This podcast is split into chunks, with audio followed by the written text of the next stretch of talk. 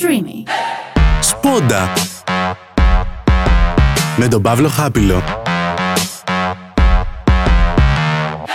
Γεια σας φίλες και φίλοι και φίλα σήμερα, σήμερα είναι Παρασκευή, ακόμα μία σπόντα, η τελευταία για αυτή τη σεζόν, καλό καλοκαίρι θα σας πω από τώρα, θα σας το πω και στο τέλος και σήμερα θέλω να μιλήσουμε λίγο για τις επιστημονικές ανακαλύψεις που έχουν γίνει τον τελευταίο καιρό, θα μιλήσουμε για διάφορα θέματα, θα τα κάνουμε λίγο αχταρμά όπως τα κάνουμε συνήθως και ελπίζω κάτι να καταλάβετε. Ωραία, ωραία, πάμε να ξεκινήσουμε λοιπόν.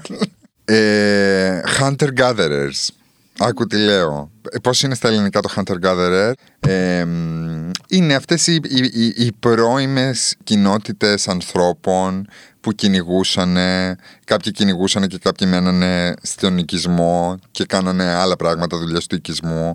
Και μέχρι προσφάτως ε, υπήρχε μια θεωρία ε, κοινώς αποδεχτή ότι οι άντρες πηγαίνανε για κυνήγι και οι γυναίκες μένανε στο σπίτι. Και αυτή την, την, το κουφέτο το έχουμε φάει πάρα πολύ. Δεν θα σας πω ακόμα για τις σύγχρονες αποκαλύψεις, θα το πάμε κάπως διαφορετικά. Ωραία. Ε, οι βιολόγοι γενικότερα που ασχολιόντουσαν με τις κοινότητες και τις φυλές, ας το πούμε, των ζώων, ε, είχαν μεγάλο πρόβλημα, ε, ειδικά την δαρβινική εποχή, δηλαδή αρχές 19ου, τότε που αρχίσανε να γράφουν ε, για τις κοινότητες και όλα τα σχετικά, με διάφορα θέματα, ειδικά με το θέμα της ομοφιλοφιλίας. Ωραία. Ένας πάρα πολύ διάσημος ε, βιολόγος Αμερικανός που έβλεπε, που παρατηρούσε τους βίσονες, τους γνωστούς βίσονες της Αμερικής, είχε παρατηρήσει ότι οι άντρες βίσονες μεταξύ τους κάνανε ε, σχέσεις ερωτικές ε, και οι γυναίκες μεταξύ τους κάνανε σχέσεις ερωτικές, ότι ε, ναι ζευγαρώνανε, ναι κάνανε παιδιά, κάπως μοιράζανε τα παιδιά μεταξύ τους και δύο άντρες μεγαλώνανε κάποια παιδιά, δύο γυναίκες μεγαλώνανε κάποια άλλα παιδιά και ζούσαν όλοι αυτοί καλά και εμείς καλύτερα. Και ήταν πολύ πασιφανές ρε παιδί μου η ομοφιλοφιλία μέσα στις σχέσεις των βυσώνων. Το οποίο όμως αυτός δεν μπορούσε να το γράψει, γιατί τότε ε, ε, γενικότερα όλα τα γραπτά ελέγχονταν από την Εκκλησία, το οποίο ακόμα συμβαίνει. Ε, ελέγχοντουσαν από την εκκλησία και πολλά πράγματα δεν τους αφήνανε καν να τα γράψουν κάτω και να τα, να τα τεκμηριώσουν. Αυτό το πράγμα έχει γίνει και για τις λένες στα τα λιοντάρια. Τα λιοντάρια έχω να σας πω στην Αφρική ότι οι άντρες, τα λιοντάρια με τη μεγάλη τυχέτη, δεν πάνε συνήθως για κυνήγι. Οι λένες πάνε για κυνήγι. Οι λένες μεγαλώνουν τα παιδιά και επειδή ακριβώς τα λιοντάρια είναι τόσο στα Mm-hmm, παπάρια τους, οι άντρες, οι λένες ε, βρίσκουν συντρόφους σε άλλες λένες και κάνουν οικογένειες ε, ουσιαστικά γυναι, γυναικοκρατία υπάρχει στα λιοντάρια. Και οι, οι, οι άντρες απλά χτενίζουν τη χέτη τους ουσιαστικά. Ε, και γενικότερα υπάρχουν πολλά παραδείγματα στη φύση. Δηλαδή αυτό το πράγμα το ότι το πήραμε από τη φύση ότι ο άντρε είναι ο κυνηγός και ότι πάει έξω για να ψαρέψει και να κυνηγήσει και η γυναίκα πρέπει να είναι στο σπίτι να καθαρίζει δεν ξέρω από πού το βγάλαμε, από ποιο καπέλο το ξεφυτρώσαμε αλλά αυτό το πράγμα δεν, δεν είναι πραγματικότητα. Και τώρα έχουμε και τα στοιχεία ότι δεν είναι πραγματικότητα. Γιατί έχουν γίνει κάποιες μελέτες σε κάποιες φυλές Νεάντερταλ που βρήκανε πρόσφατα σε κάτι οστά στην Ισπανία που βρήκανε καλοδιατηρημένα ποστά και όλα τα σχετικά και έχουν δει ότι δεν, δεν ισχύει αυτό το πράγμα. Ότι τα άτομα της φυλής μοιραζόντουσαν μόνα τους ανεξαρτήτως φύλου και κάποια άτομα βγαίνανε για κυνήγι και κάποια άλλα άτομα μένανε μέσα στη φυλή και κάνανε δουλειές της φυλής. Χτίζανε σπίτια, μεγαλώνανε παιδιά, μαγειρεύανε και όλα τα σχετικά. Πέραν από αυτό, βρήκανε και άλλα πράγματα. Βρήκανε ότι οι άντρες προτιμούσαν να κυνηγάνε μόνοι τους, ενώ οι γυναίκες προτιμούσαν να κυνηγάνε ομαδικά. Πράγμα το οποίο είναι πάρα πολύ ενδιαφέρον να βλέπεις, ρε παιδί μου, ότι από τότε είχαν διαφορετική οπτική και διαφορετική λειτουργία. Και όταν λέω γυναίκες, δεν εννοώ ότι μόνο οι γυναίκες. Υπήρχαν. Απλά οι γυναίκες νιώθανε ασφάλεια στην ομάδα και πηγαίνανε συνήθως. Ήταν πολύ σπάνιο να πάει μια γυναίκα μόνη της να κυνηγήσει μόνη της.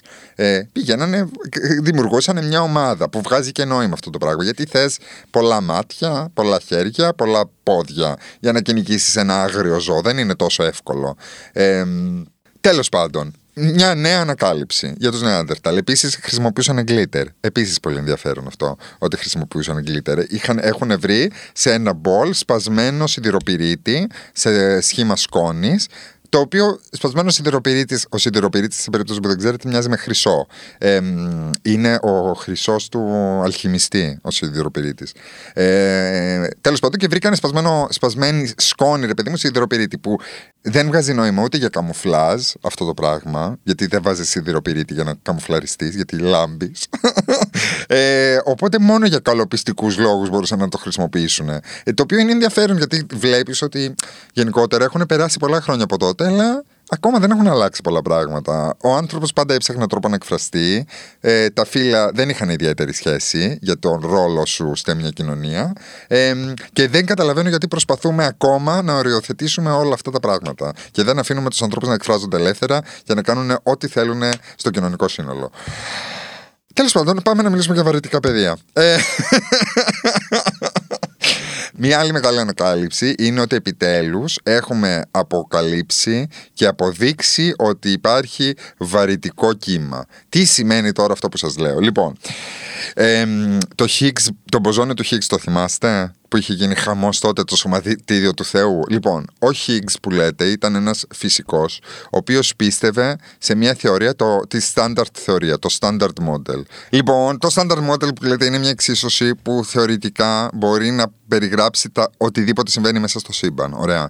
Και μέχρι τώρα οι επιστήμονες δυσκολευόντουσαν. Αυτή η εξίσωση λέει ότι κάθε δύναμη στο σύμπαν μπορεί να εκφραστεί με πολλαπλούς τρόπους. Και με σωματιδιακή μορφή και με κυματοειδή μορφή.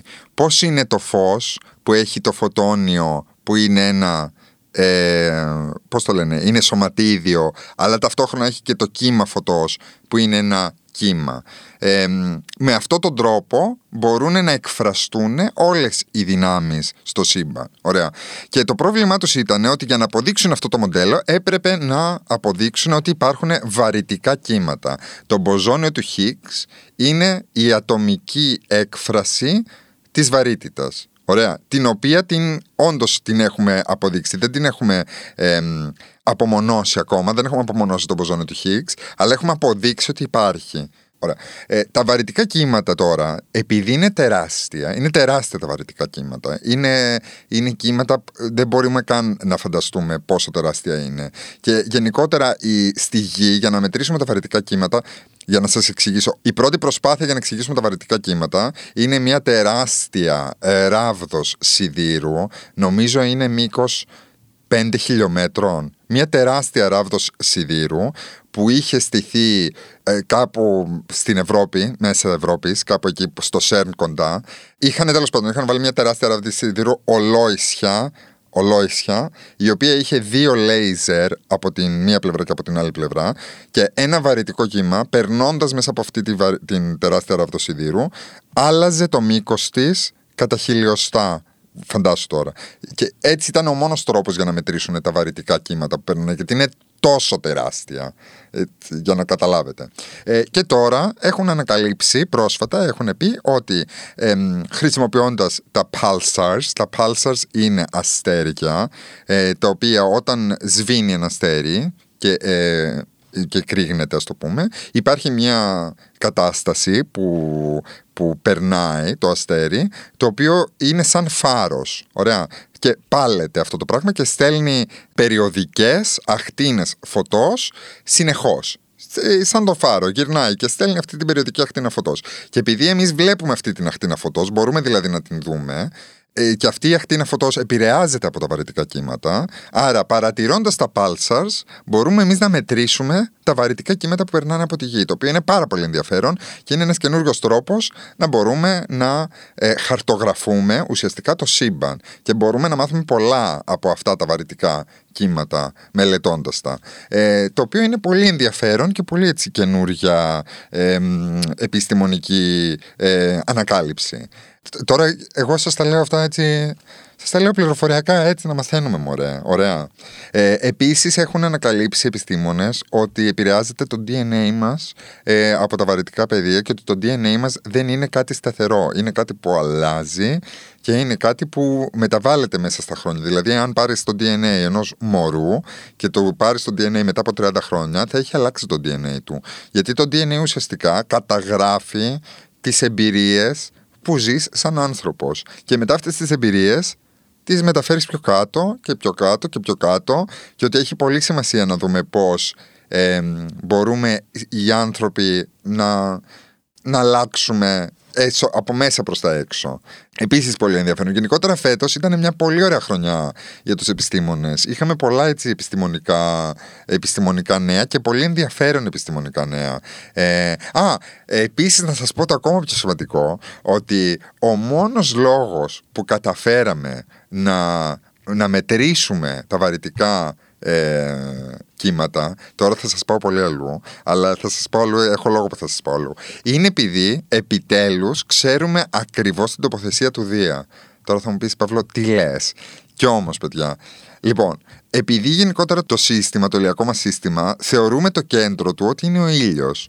Ο ήλιος δεν είναι το κέντρο του ηλιακού συστήματος. Γιατί όταν έχεις δύο μπάλες που κινούνται γύρω-γύρω, δεν ξέρω με πιάνετε τι λέω, το, το κέντρο βάρους, δηλαδή έχεις δύο μπάλες που είναι ενωμένες με σκηνή, η μία είναι πιο βαριά, η άλλη είναι πιο ελαφριά και τις τις περιστρέφεις. Άμα το σκεφτείτε αυτό το πράγμα, το κέντρο βάρους είναι κάπου ενδιάμεσα, ανάλογα στο πόσο βαριά είναι η μία μπάλα και πόσο βαριά είναι η άλλη μπάλα. Η πιο βαριά μπάλα στο ηλιακό μας σύστημα είναι ο ήλιος. Η δεύτερη πιο βαριά είναι ο Δίας. Και ο Δίας, επειδή είναι τόσο βαρύς και περιστρέφεται συνεχώς γύρω από τον ήλιο, μετατοπίζει το κέντρο του ηλιακού συστήματος κατά πάρα πολύ. Δηλαδή το κέντρο του ηλιακού συστήματος δεν είναι καν μέσα στον ήλιο. Είναι έξω από τον ήλιο το κέντρο του ηλιακού συστήματος. Και εμείς το μάθαμε αυτό, την ακριβή τοποθεσία του Ουδία, την μάθαμε με το Voyager. Το Voyager είναι αυτό το. Είναι αυτός ο δορυφόρος που στείλαμε για να εξερευνήσει το ηλιακό μα σύστημα. Θέλω να σας πω ότι μπορεί να ζούμε, ότι έχουμε πάρα πολλά πράγματα να μάθουμε από το σύμπαν. Τώρα έχουμε καταλάβει ακριβώς τι συμβαίνει στο δικό μας το ηλιακό σύστημα, όχι στο τι συμβαίνει στα υπόλοιπα. Αλλά γενικότερα πολλά πράγματα ακόμα δεν ξέρουμε πώς λειτουργούν. Και τώρα που έχουμε ανακαλύψει και τα βαρυτικά κύματα, θα μπορέσουμε να μελετήσουμε λίγο και τις μαύρες τρύπες. Γιατί οι μαύρες τρύπες γενικότερα, ο τρόπος που εκφράζονται οι μαύρες τρύπες είναι μέσω των βαρυτικών πεδίων. Ε, ναι. Ε, επίσης το James Webb, το, αυτός ο διάσημος δορυφόρος που είναι τηλεσκόπιο ουσιαστικά και κινείται και μας στέλνει πίσω φωτογραφίες, καταπληκτικές φωτογραφίες ε, από το σύμπαν. Είναι πολύ ενδιαφέρον τα πράγματα που μαθαίνουμε από το σύμπαν. Σχεδόν έχουμε καταργήσει το Big Bang, έχω να σας πω. Οι επιστήμονες έχουν αρχίσει και αμφιβάλλει πάρα πολύ με τη θεωρία του Big Bang. Ε, επίσης έχουν ανακαλύψει πολλά πράγματα τα οποία δεν βγάζουν νόημα, το οποίο είναι πάντα ωραίο αυτό το πράγμα, γιατί σημαίνει ότι υπάρχει κάτι που δεν το ξέρουμε ακόμα. Ε, και αφού μιλάμε για όλα αυτά, θέλω γενικότερα να σας μιλήσω για τον τρόπο που ε, επικοινωνιακά, επειδή μιλήσαμε και για τις λέξεις την προηγούμενη φορά και μιλάμε γενικότερα για την επικοινωνία σε αυτό το podcast, επικοινωνιακά εμ, παρεξηγούνται οι επιστήμονες πάρα πολύ γιατί όταν ένα θέμα πάει από την επιστήμη στην ενημέρωση, η ενημέρωση κάπως το κάνει πολύ απόλυτο και η επιστήμη δεν είναι ποτέ απόλυτη. Εάν ρωτήσεις έναν επιστήμονα και σου πει 100% κάτι, δεν είναι σωστός επιστήμονας. Γιατί πάντα ένας επιστήμονας καταλαβαίνει ότι αυτό που ξέρει δεν είναι το 100%. Είναι το 99, είναι το 80, είναι το 70, δεν είναι ποτέ το 100. Γιατί υπάρχουν πάντα πράγματα, υπάρχουν πάντα παραμέτροι που μπορεί να έχεις αγνοήσει, που μπορεί να μην τους ξέρεις καν. Οπότε ένας σωστός επιστήμονας δεν θα σου πει ποτέ 99%. Θα σας δώσω ένα παράδειγμα. Ωραία. Σούπερ ηφαίστεια. Τι είναι το σούπερ ηφαίστεια; Τα σούπερ ηφαίστεια είναι ένας όρος που έχει οριοθετηθεί, οριοθετήθηκε ρε παιδί μου τη δεκαετία του 80, που σημαίνει ότι ένα ηφαίστειο δεν έχει μόνο μία τρύπα, δεν ξέρω με πιάνετε τι λέω, δεν έχει μόνο μία, ε, δεν έχει μόνο ένα σημείο εκτόνωσης, έχει πολλά, δηλαδή είναι σαν κεραυνός φανταστείτε ανάποδα, δηλαδή η λάβα από, τα πιο κάτω, από τις πιο κάτω βαθμίδες διασπάται σε πολλά, ε, σε, σε, πολλά παρακλάδια και έχει πολλές εκβολές στην, ε, στη γη, ωραία.